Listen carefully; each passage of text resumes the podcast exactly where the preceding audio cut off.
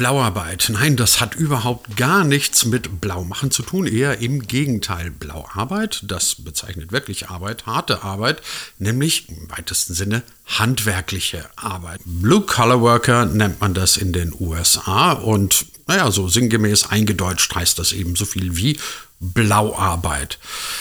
Tja, aber es ist halt leider nicht so einfach mit dieser Blauarbeit mit den Handwerkern. Ich vermute, der eine oder andere von euch kennt das. Man braucht einen Handwerker und die Antworten, die man dann auf Terminanfragen bekommt, die sind nicht immer, sagen wir es vorsichtig, wirklich erfreulich.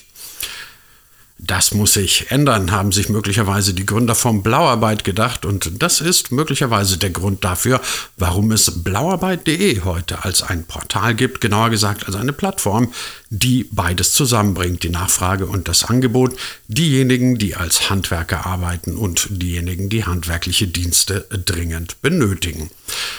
Warum dieses Zusammenführen von Angebot und Nachfrage auch in diesem Bereich im digitalen Zeitalter am allerbesten über Plattformen funktioniert und vielleicht nicht mehr so sehr über das gute alte Telefon oder andere Methoden, das besprechen wir heute mit Alexander Oberst. Und Alexander Oberst ist C E O des Unternehmens, das hinter blauarbeit punkt de steckt. Und damit herzlich willkommen zu einer neuen Ausgabe von D fünfundzwanzig, dem Digitalisierungspodcast von Hybrid eins und dem Digital Publishing Report.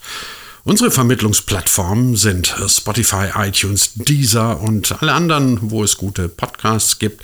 Ab und an seht ihr Folgen, so wie diese hier auch, auf unserem YouTube-Kanal ebenso und bald dann auch auf einer eigenen Webseite.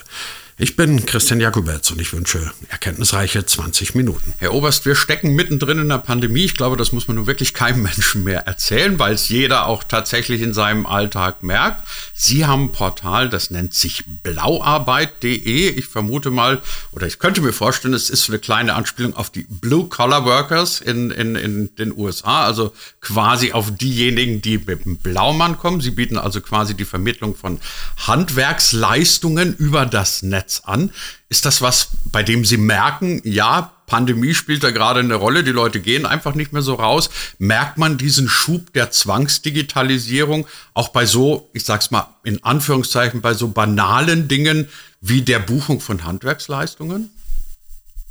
Ja, wir merken es tatsächlich. Also ähm, und zwar von, von beiden Seiten. Also wir haben ja mit Mit, mit Blauarbeit sind wir ja seit äh, knapp siebzehn Jahren jetzt schon am Markt äh, und haben etliche ähm, Endverbraucher und Dienstleister, die wir zu, zu, zueinander bringen. Und was wir halt merken ist, dass es eigentlich seit dem ersten Lockdown im März zwanzig zwanzig es unterschiedliche Herausforderungen für uns gibt, für unseren Kundenservice vor allem, für unseren Support, ähm, um auf sich geänderte äh, Kundenbedürfnisse im Zeitalter der Pan- Pandemie zu reagieren. Und äh, begonnen hat das alles eigentlich ähm, bereits im März, Anfang März äh, zwanzig zwanzig, als wir von Auftraggeberseite, also Endverbraucherseite, vermehrt mit Fragen kontaktiert wurden, im Sinne von, darf ich überhaupt einen Handwerker ins Haus lassen? Ich finde da keine Informationen, können Sie mir da vielleicht helfen? Und so. Also wir haben uns dann auch im Support so ein bisschen wegentwickelt von einem reinen ähm, Kundenservice, der sich um die, die Plattformfunktionalitäten kümmert, hin zu einem äh, Kundenservice, der auch Pandemie-Experte wird, rund ums Thema, wie, wie ist das eigentlich mit Handwerksleistungen? Sind die denn erlaubt oder nicht? Und muss der eine Maske tragen oder nicht? Also da, da hat man tatsächlich sehr, sehr hohe Nachfrage und hohes ähm, Aufkommen im, im Kundenservice. Ähm, ein bisschen später kam dann aber auch die Handwerkerseite. Äh, nicht, nicht so früh wie die, wie die Verbraucherseite, aber ein bisschen später dann auch, weil wir dann schon gemerkt haben, dass die Pandemie durchaus dazu beigetragen hat, ähm, dass sich die Auftragsbücher nicht mehr so schnell füllen, weil eben Verbraucher vorsichtiger geworden sind. Zumindest in der ersten äh, Welle war das so. Ähm, das, das war dann im Sommer so ein bisschen, hat sich dann ein bisschen aufgelöst. Da gab es ja viele, viel mehr Freiheiten als im ersten Lockdown. Aber es ist dann wieder, wenn es so Richtung Oktober, November ging im, im letzten Jahr, kam das Gleiche wieder zum Vorschein. Also es ist schon spannend, da haben wir uns tatsächlich auch, was unsere Beratungsleistungen betrifft, deutlich erweitern müssen, um unsere Kunden zufriedenzustellen. Tatsächlich. Das wäre in der Tat eine Frage gewesen, die ich Ihnen jetzt auch als eine der nächsten gestellt hätte, nämlich wie ist denn das überhaupt? Wenn heute nicht mal ein Friseur mehr aufmachen darf et cetera, darf dann ein Handwerker überhaupt arbeiten? Oder ist das von Bundesland zu Bundesland verschieden? Oder wie ist denn das gerade? Nee, ähm, Handwerker dürfen arbeiten. Natürlich mit den ähm, entsprechenden Vorsichtsmaßnahmen, die gelten. Also die A H-Brüssel-Regel und Maskenpflicht natürlich. Ähm, und ähm, wir hatten tatsächlich aber auch schon ähm, äh, Situationen, wo ein Auftraggeber, ähm, also ein Endverbraucher, angerufen hat und gesagt hat, der Handwerker steht vor der Tür und weiß jetzt nicht so recht, da, soll er jetzt irgendwie eine Maske aufsetzen oder nicht und wie ist das? Also das ist schon, es ist tatsächlich schon eine sehr erklärungsbedürftige Situation. Tatsächlich haben Sie recht, es gibt tat, äh, zwischen Bundesländern äh, dann durchaus auch mal leicht unterschiedliche Regeln, aber äh, die Handwerksleistungen waren im Grunde ähm, nicht eingeschränkt. Außer halt die normalen Schutzmaßnahmen, die gelten, durfte immer das ganze Thema Handwerker ins Haus, war immer möglich. Äh, rechtlich, wie gesagt, immer möglich, aber es war halt so eine Geschichte oder ist immer noch eine Geschichte, dass viele Verbraucher durchaus vorsichtig sind oder halt ähm, Handwerksleistungen, die nicht unmittelbar gemacht werden müssen, weil im, im Parkett ein Loch ist, in Anführungszeichen, sondern ähm, die man auch verschieben kann, die verschiebt man dann eben. Also das merken wir schon auch. Jetzt ist ja das Vermitteln von Handwerksleistungen ohnehin, sagen wir mal, ein manchmal etwas heikler Bereich. Also wir alle kennen die Klagen von, von ähm, Endverbrauchern aus den letzten Jahren, dass Handwerker so gut wie überhaupt nicht mehr zu kriegen sind, dass man wahnsinnig lange Wartelisten hat ähm, und man wendet sich dann halt irgendwie an den Handwerker seines Vertrauens und hat dann irgendwie die stille Hoffnung, dass man irgendwann vielleicht mal einen Termin bekommt. Ähm, jetzt vermitteln Sie ja möglicherweise Kunden und Anbieter, die sich gar nicht kennen, weil das ist ja das Wesen von solchen Plattformen. Ist das möglicherweise der, der größte Schritt, den man überwinden muss, dieses Vertrauen herzustellen, dass der Handwerker, den ich nur von der virtuellen Plattform her kenne, dass der dann auch wirklich gut und vertrauenswürdig ist? Und wenn ja, wie kriegt man das hin? Äh, da treffen Sie den richtigen Punkt. Ähm, es ist tatsächlich so, also wir merken das, ähm, wenn wir von der Verbraucherseite kommen, dass viele Verbraucher uns nutzen, Ähm, entweder ähm, weil sie in, in Ballungszentren sowieso im, im Rahmen der Anonymität, die dort eher herrscht als im ländlichen Raum, ähm, es gewohnt sind, sich online den Handwerker zu suchen, in Anführungszeichen, und ähm, äh, uns deshalb ähm, auch, auch, auch nutzen. Aber ähm, die große Herausforderung ist es tatsächlich, dieses Vertrauen herzustellen. Wir versuchen das äh, in der Hinsicht zu tun, dass wir unsere, unsere Partnerbetriebe, unsere Handwerker natürlich so transparent wie möglich machen, soweit es halt möglich ist online. Also wir arbeiten viel mit Bewertungen, wir weisen auch unsere Handwerker immer wieder darauf hin, pflegt das Profil ähm, bei uns, ähm, lade Zertifikate hoch, mach, mach Referenzbilder mit rein, damit deine Leistung auch so greifbar wie möglich ist. Und für viele Verbraucher, die uns da nutzen, ist es tatsächlich so, wir merken es auch, priorisiert werden, priorisiert werden natürlich die Handwerksunternehmen nachgefragt und kontaktiert, die eben ähm, einen hohen Trust ähm, schon mitgeben, weil sie einfach ein bisschen was preisgeben. Ähm, und äh, was aber tatsächlich der Fall ist, das haben wir auch im Rahmen der Pandemie ähm, äh, gesehen oder sehen das weiterhin, dass viele Verbraucher ähm, tatsächlich bei lokalen Handwerkern eine extrem lange Wartezeit haben. Das ist gewerksspezifisch wirklich unterschiedlich, das muss man schon sagen. Aber in manchen Gewerken, wenn es jetzt um eine neue Heizung zum Beispiel geht, da wartet man halt teilweise echt monatelang ähm, und wendet sich fast verzweifelt dann auch an uns äh, als Plattform. Und da ist dann so diese Zeitersparnis, die man dann hat, wenn ein paar Wochen später äh, der Handwerker vor der Tür steht, überwiegt es das Ganze, dass man sagt, okay, den kenne ich vielleicht nicht, habe mich aber online dann nicht nur bei uns, sondern bei anderen Portalen vielleicht auch informiert, was macht der für eine Arbeit, was sagen andere Verbraucher, und dann lasse ich den dann schon in, in, in die Wohnung. Also man kann dann schon, und das tun wir auch, sehr viel dafür tun, dass äh, der, der Handwerker etwas äh, transparenter ist, als es ein reiner Schwarz-auf-Weiß-Eintrag in einem Branchenbuch zum Beispiel ist. Was ich spannend finde, Sie haben gerade den Unterschied angesprochen zwischen urbanen Raum und ländlichem Raum. Ich habe immer so ein bisschen den Eindruck, solche Digitalisierungsgeschichten, die funktionieren in städtischen Räumen ganz gut. Also auch solche Sachen wie zum Beispiel Carsharing oder sowas. Und im ländlichen Raum ist einfach die Struktur dafür nicht da. Da macht es auch wenig Sinn. Ist die Vermittlung von Handwerksleistungen möglicherweise zumindest auf absehbare Zeit eine ähnliche Geschichte, dass das in Städten gut funktioniert und draußen auf dem Land, sage ich jetzt in Anführungszeichen und überhaupt nicht despektierlich gemeint, ich wohne selber draußen auf dem Land, draußen auf dem Land kennt man halt seinen Handwerker, den ruft man an und dann kommt der, und da brauche ich keine Vermittlungsplattform. Abs- äh, ja, also äh, absolut zutreffend. Ich komme auch aus dem äh, vom Land und lebe auch gerne auf dem Land und äh, ich kenne da auch die Mechanismen, wie das funktioniert. Der Maler X Y macht schon seit zwanzig Jahren das und wenn du was brauchst, dann rufst du den an und der findet schon irgendwie Zeit für dich. Ne? Also das so funktioniert es ja. Ähm, was wir schon merken ist, dass in den vergangenen Jahren tatsächlich auch bei Blauarbeit der Hauptschwerpunkt in den Ballungszentren äh, stattgefunden hat und auch immer noch stattfindet tatsächlich. Also sowohl was die Verbraucherseite betrifft, als auch die Dienstleister, die sich stark auf die Ballungszentren dann konzentrieren, kurze Anfahrtswege, das sind ja immer so, so, so Themen, die auch wirtschaftlich dann relevant sind.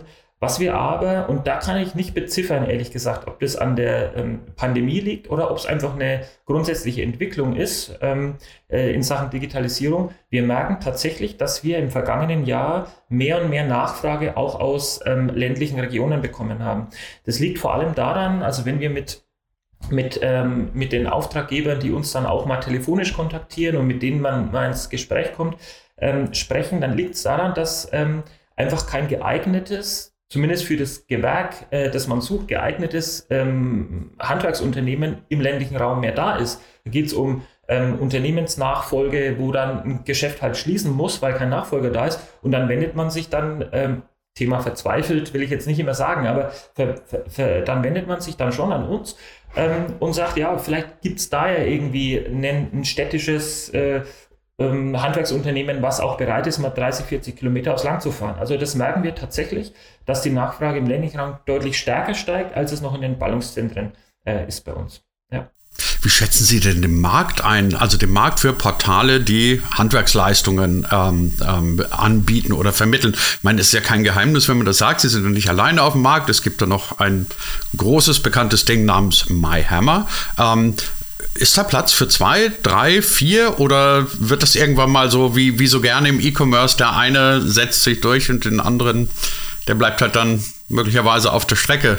Ich glaube, dass sehr viel Platz ist auf dem Markt. Ähm, so viel ähm, ist schon mal zu sagen. Es zeigt eigentlich auch unsere historische Entwicklung. Also MyHammer, wir waren zwar mit Blauarbeit ähm, im Januar zweitausendfünf das erste Handwerkerportal, was es in dieser Art auch in Deutschland äh, gab. MyHammer kam dann ein paar Monate später dazu und wir, ich will nicht sagen, wir teilen uns den Markt, aber wir sind natürlich zwei sehr relevante Spieler in diesem Markt seit jetzt fast siebzehn Jahren. MyHammer hat ein paar andere Ausgangs-, ähm, äh, also Voraussetzungen im Sinne dessen, dass, äh, dass auch extrem viel Marketingbudget natürlich im Hintergrund, im Hintergrund ist und viel mit T V-Spots und so gearbeitet wird und im Grunde natürlich dann auch vom Volumen her ein bisschen mehr teilweise passiert, zumindest in den meisten Gewerken oder in manchen Gewerken als bei Blauarbeit.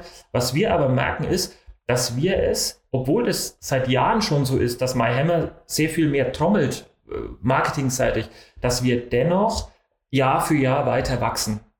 Ähm, das heißt also, es ist tatsächlich Markt da. Ähm, und ich glaube auch, sprechen Sie jetzt auf die grundsätzliche Entwicklung an, ich glaube, dass der Markt weiter wachsen wird, weil solche Themen wie Ähm, äh, dass man pandemiebedingt manchmal gezwungen wird, auch sich, sich, sich zu digitalisieren, sowohl auf Verbraucherseite als auch auf Handwerkerseite. Da können wir gerne noch ein, zwei Sätze gleich verlieren, wie wir darauf äh, reagieren wollen. Ähm, glaube ich, dass der Markt wachsen wird, dass es aber dennoch darum geht, ähm, die Geschäftsfelder noch besser abzustecken. Also sowohl MyHammer als auch wir haben ja mit Blauarbeit einen sehr generalistischen Ansatz im, Sum, im, Summe, äh, im Sinne dessen, dass wir Marktplätze darstellen, die sehr, sehr viel Gewerke miteinander vereinen. Also wenn ich als, als Verbraucher einen Handwerker äh, finden möchte, suche ich mir mein Gewerk aus. Wir haben da über zwanzig, über dreißig Gewerke eigentlich auf Blauarbeit und ich spezifiziere dann erst nach und nach, aus welchem Gewerk soll der Handwerker kommen. Ich glaube, dass der Trend dahin geht, dass es ähm, weitere Portale geben wird, die sich spezialisiert um wenige Gewerke oder um ähnliche Gewerke kümmern ähm, und nicht nur diesen generellen Marktplatzcharakter haben, der aber dennoch aus meiner Sicht eine Zukunft hat, ähm, weil einfach die Nachfrage weiter steigen wird. Es wird alles digitaler und wie wir es vorhin schon gesagt haben, auch in den ländlichen Regionen wird es aufgrund der gesellschaftlichen Entwicklung weiter zunehmen. Also könnte man das sinngemäß damit vergleichen, dass Sie so eine Art Amazon des, des, des, des Vermittelns von Handwerksbetrieben sind, der große Baumarkt, der Gemischtwarenladen und es gibt dann möglicherweise irgendwann mal einen, wo du sagst, okay, hier bekommst du den Marktplatz für Dachdecker. Ja, die gibt es ja tatsächlich auch schon. Also was Was wir halt mit, ah, tatsächlich, ja, wusste ich nicht. Ja, was wir, was wir halt mit Blauarbeit merken, ist, wir erreichen eine ganz spezifische äh, Zielgruppe, sowohl auf ähm, Verbraucherseite als auch auf ähm, äh, Handwerkerseite. Es ist nämlich die Zielgruppe, die sehr autark entscheiden will, mit wem arbeite ich zusammen.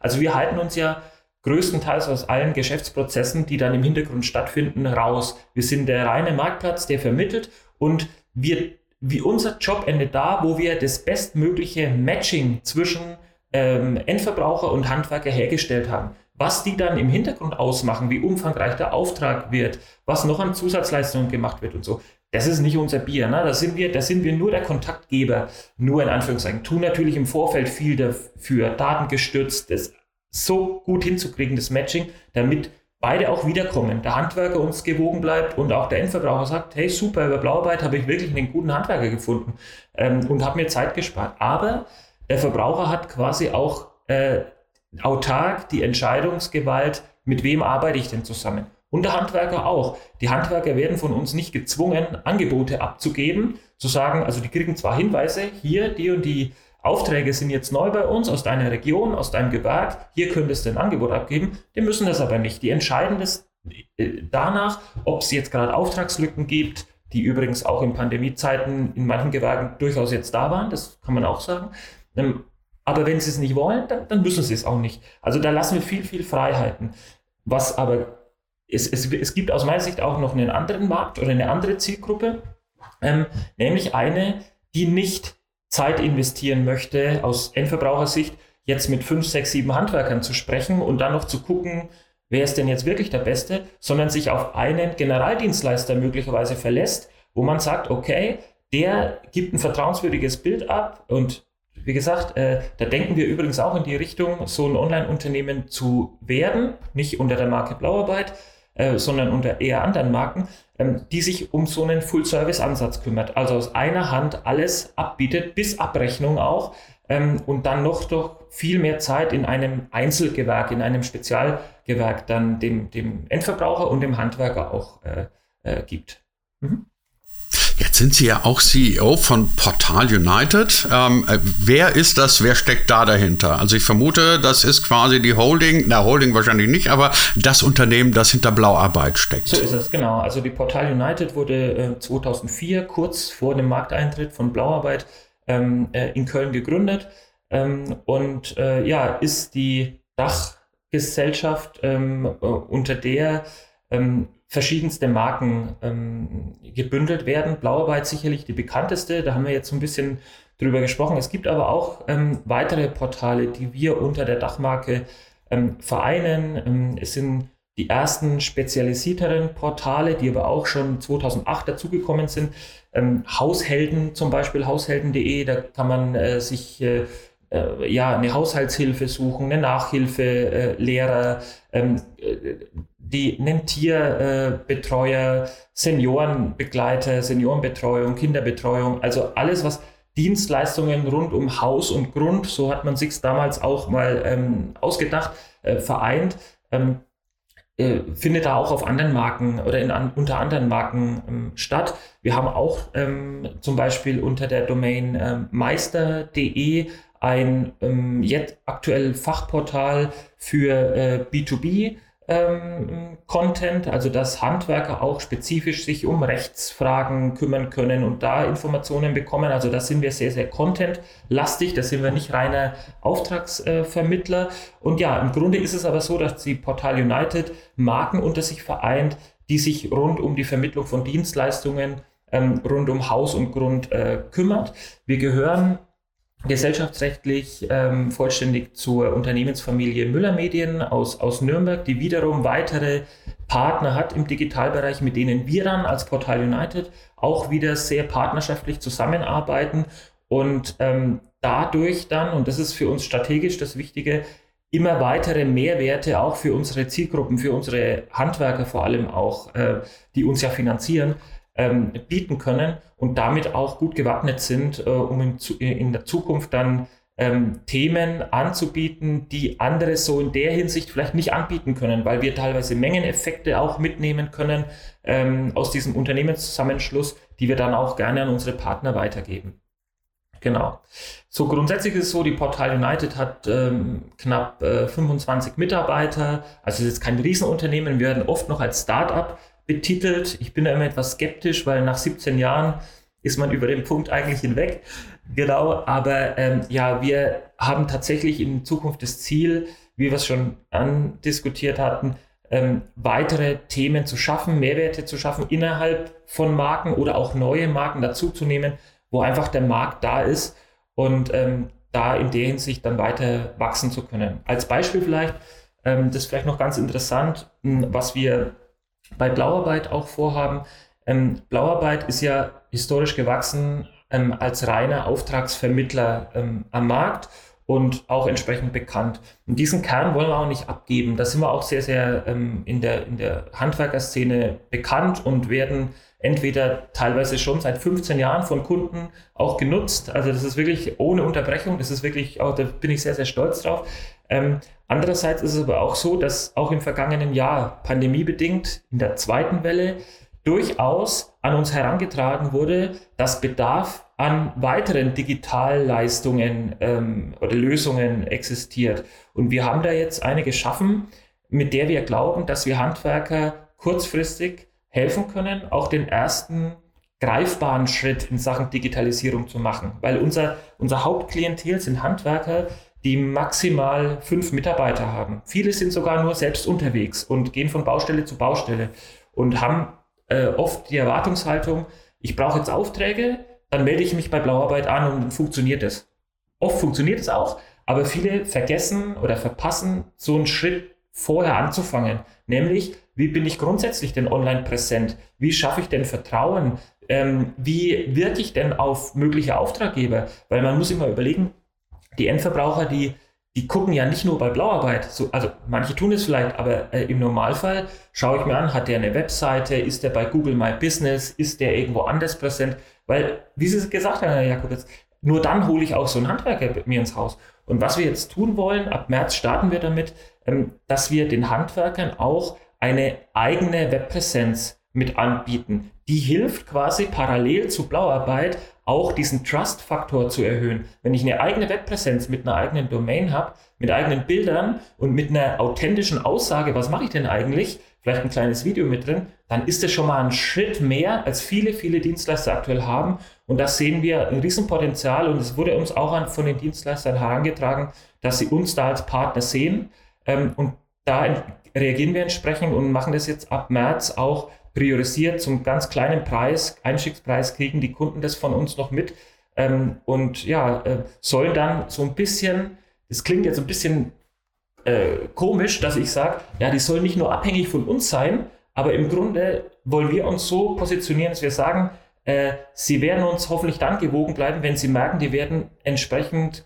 äh, vertrauensvoll beraten und ähm, werden dann auch länger bei unserem Kernprodukt Blauarbeit bleiben, wenn sie merken, die haben recht gehabt. Ich, eine Website hat mir tatsächlich was gebracht. Und so wollen wir uns positionieren und immer wieder weitere greifbare, und darum geht es einfach, greifbare Digitalthemen schaffen. Ähm, weil vieles, und das merken wir auch, im Rahmen der Digitalisierung, was es an Online-Tools und Digital-Tools gibt, ist für unsere Kernklientel, die wir haben, einfach noch zu wenig greifbar. Da gibt es Berührungsängste. Und dieses ganze Thema Website, das ist noch das Greifbarste und schließt vielleicht eine Lücke zu dem, dass sie noch authentischer, noch vertrauensvoller ähm, auf ihre Endverbraucher wirken. Und da wollen wir sie unterstützen und nur dann werden wir auch längerfristig äh, weiter erfolgreich sein, glaube ich. Sagt unser heutiger Gast in der neuen Ausgabe von D fünfundzwanzig, dem Digitalisierungspodcast. Alexander Oberst von blauarbeit punkt de. Herr Oberst, herzlichen Dank dafür. Vielen Dank, Herr Jakubetz.